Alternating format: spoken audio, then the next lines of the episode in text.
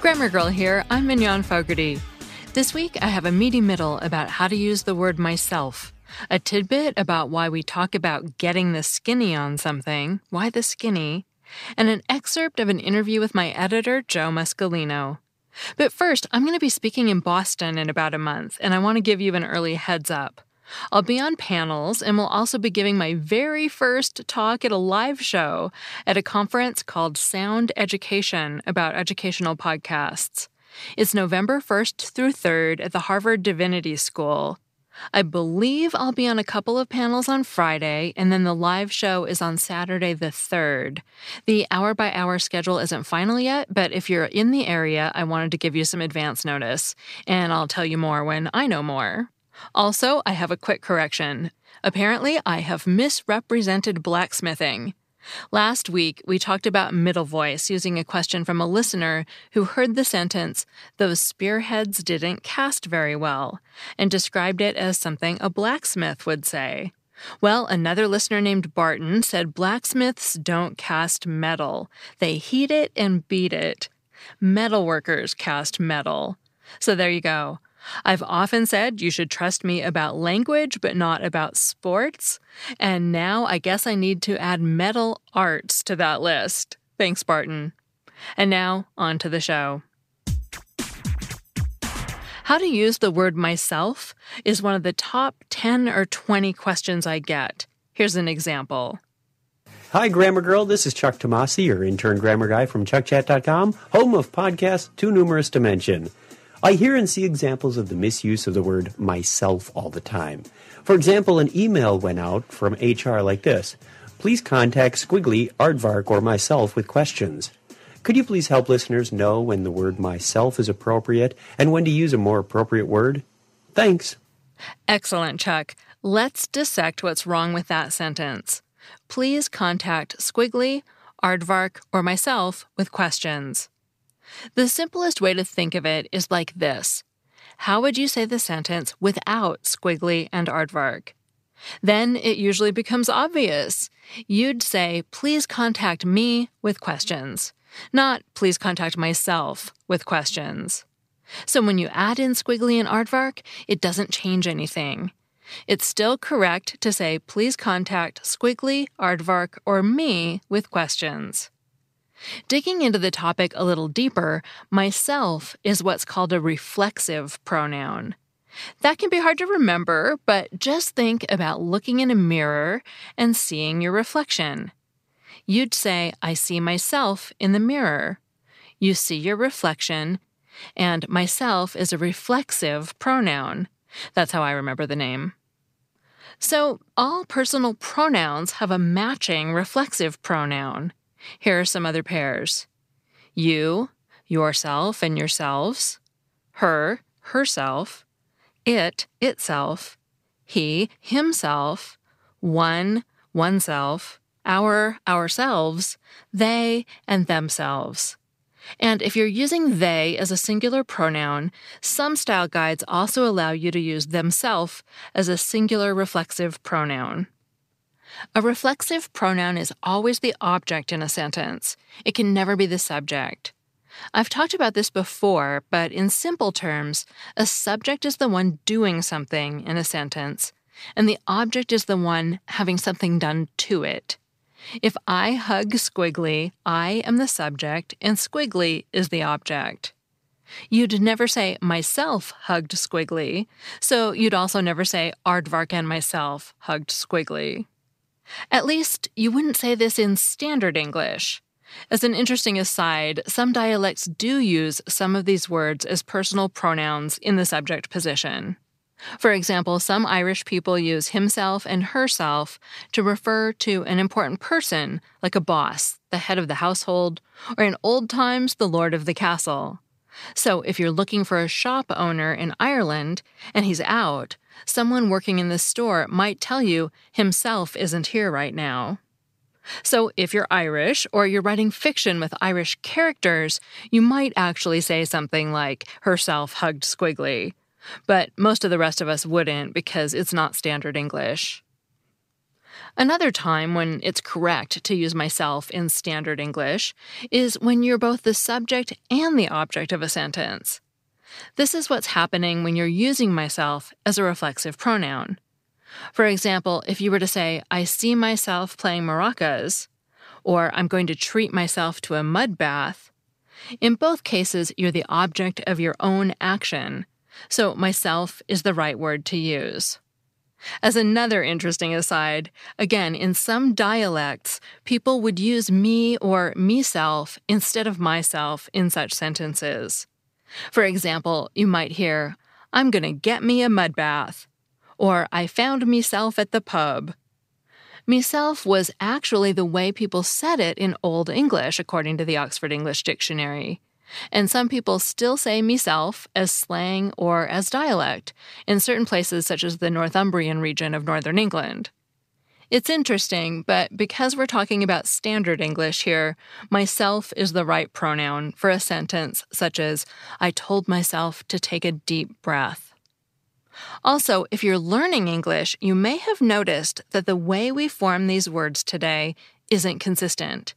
If you grew up speaking English, you've probably never noticed this before, but people learning English often ask why we use himself instead of his self and themselves instead of their selves.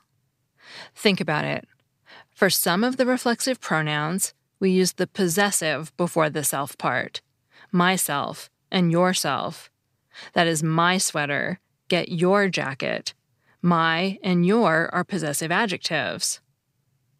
But for others, we use the object form before the self part. For example, himself and themselves. I gave it to him. I sent it to them. Him and them are object pronouns. The only thing I can tell you is that English isn't logical. These words have changed over time, and they haven't all changed the same way. And sometimes the old way, or the way that seems more logical, continues to exist in dialects. Some people actually do say his self, but it's not the kind of thing you should typically say in a school paper or at work. So if you're learning English, you just need to memorize the standard English forms of these pronouns. Sorry. Moving on. Pronouns like myself and himself can also be used to add emphasis to a sentence. And when they are, they're called intensive pronouns. Same words, just a different name because they're being used differently. For example, if you witnessed a murder, you could say, I myself saw the madman's handiwork. Sure, it's a bit dramatic, but it's also adding emphasis in a grammatically correct way. If you want to emphasize how proud you are of your baking, you could say, I baked that cake myself. Again, it's redundant, but myself adds emphasis. The meaning of the sentence doesn't change if you take out the word myself. It would just have a different feeling because it would lack the added emphasis. So there you go. The quick and dirty tip is to think about how you'd write the sentence if you were the only one in it, and then use that pronoun. For example, please contact me. That's where people usually get hung up on the word myself. And then you can also remember that it's okay to use these pronouns for emphasis and when you're the object of your own action. And I hope you enjoyed the asides about dialects. Hey, it's Mignon. If you want to do more to hone your communication skills, then check out Think Fast, Talk Smart, produced by the Stanford Graduate School of Business and hosted by my friend and Stanford lecturer, Matt Abrahams. You may remember Matt from his interview on the show back in September when he shared his top tips for becoming a better writer and speaker. Think Fast, Talk Smart is his Webby award-winning podcast, which has been downloaded forty-one million times and has been the number one career podcast in more than ninety-five countries, so you know it's worth your time. Whether you're making a wedding toast or presenting at work, strong speaking skills are critical to success in business and in life, which is why Matt sits down with experts every week to talk about the best tips to unlock your communication potential. Hear from pros like neuroscientist Andrew Huberman on how to manage speaking anxiety, speechwriter and best-selling author Dan Pink on how to take risks in your communication, and psychologist Kelly McGonigal on how to harness nervous energy to fuel powerful presentations. So what are you waiting for? Listen to Think Fast, Talk Smart every Tuesday, wherever you get your podcasts or on YouTube. And tell Matt I said hi. Hey, it's Mignon. Do you need a new literary show to add to your podcast queue? Well, then you definitely want to check out Missing Pages, the chart-topping and Signal Award-winning podcast produced by the Podglomerate. Back for a brand new season, Missing Pages investigates the most pressing topics in the book world today, from the rise of Colleen Hoover and book bans across America to the world of ghostwriting. Not to mention, host and acclaimed literary critic Beth Ann Patrick interviews some of the biggest names in the industry, like New York Times bestselling author Jodi Picoult and Publishers Weekly co-editorial director Jim Milliot. And as the Washington Post and the Guardian said, Missing Pages is a, quote, must listen. And I agree. So don't miss out. Follow Missing Pages today on Apple Podcasts or wherever you're listening now. Next, here's a listener question. Valerie wrote, I just heard "Get this skinny" said by a news anchor, and it got me wondering about the origins. Have you covered that one? I hadn't yet, but now I have the skinny, the news, the gossip, or the real truth on the phrase, get the skinny. First, this seems to be a purely American saying, and it's on the rise. A search for the phrase in Google Books shows a steep and steady increase starting around nineteen seventy-five. But the search turned up no use in British English at all, which frankly I almost never see. I almost never see no results at all, so that was striking. The Oxford English Dictionary calls the phrase slang and also says it originated in the U S and is still chiefly used in the U S. The first example there is from a nineteen thirty-eight autobiography by Richard Hallett, a writer who was bumming his way around the world. It doesn't appear to be related to the armed forces in any way, but to other sources, Etymology Online and the Dictionary of American Slang, say the phrase started as World War Two military slang, and they speculate that it might have evolved from the idea of the naked truth, which means the plain truth or the truth told without concealment. The World Wide Words website also has an excellent article on the topic and includes a couple of examples of people quoted in the nineteen forties and fifties saying it's military slang, but that don't seem to tie it back to the naked truth theory.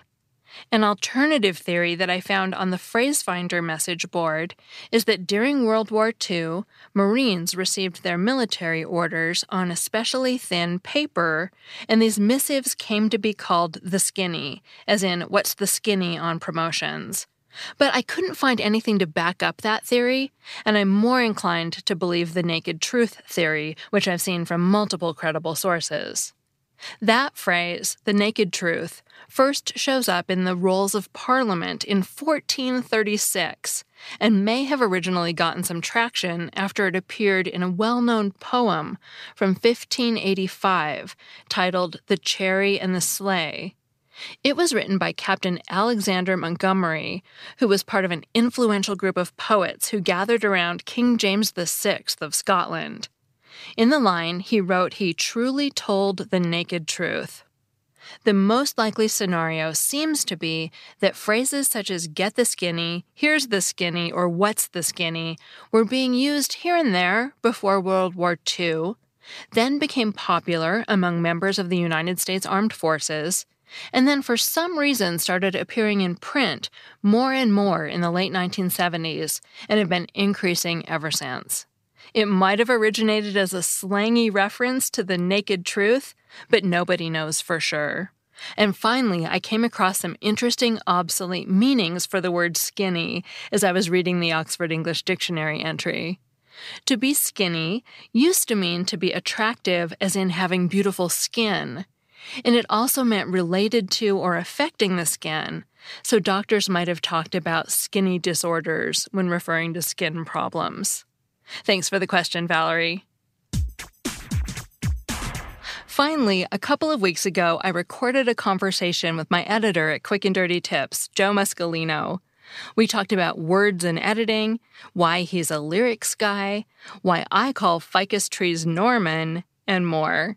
Here's a clip of us talking about what he notices when he's editing and the rule that many Americans want to abandon for the British way of doing things.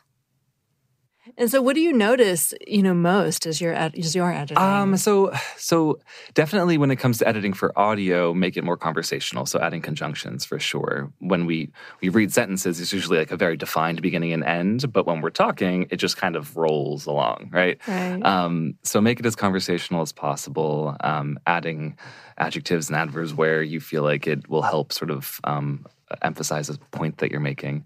But generally, when it comes to editing... I, honestly, what comes to mind first are probably just like the pet peeves that I have, which uh, aren't founded in, in anything. It's just that I, uh, because I see them a lot and um, I'm, I'm used to editing them out, I like sometimes can't even help myself be like, oh, why again? Why again? Um, Everyone so always like, wants to tell me their peeves. Right? Yeah. And, and I know, and I get it. Like the, these, like... we should have more patience with, with, with any grammatical errors. Like, I should have more patience. But um, so things like, for instance, Oxford, Oxford commas. Like, I... We use them. We use them. Yes. Um, love them. Love them. It adds clarity. Team Oxford comma. Team Oxford comma uh, for the win. Um, because, yeah, any any opportunity you get to add clarity to a sentence, uh, take it. That's what I say. Yes. um, another pet peeve of mine is uh, punctuations within quotation marks. Mm-hmm. Um, and I get that's a style. Th- I mean, it's different between the U K But our and writers America, aren't British. But our writers aren't British.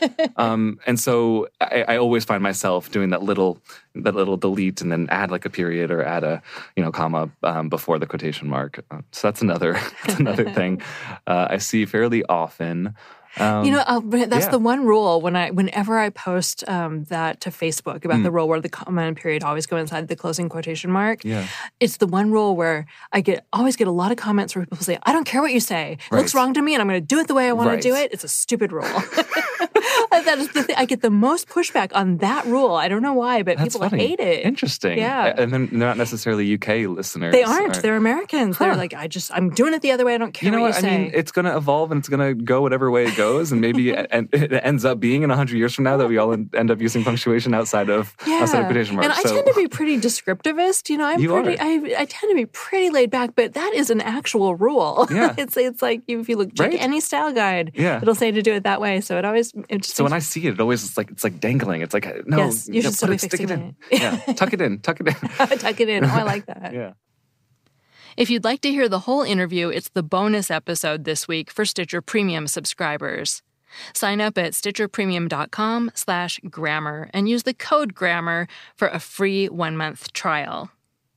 I'm Mignon Fogarty, better known as Grammar Girl. That's all. Thanks for listening.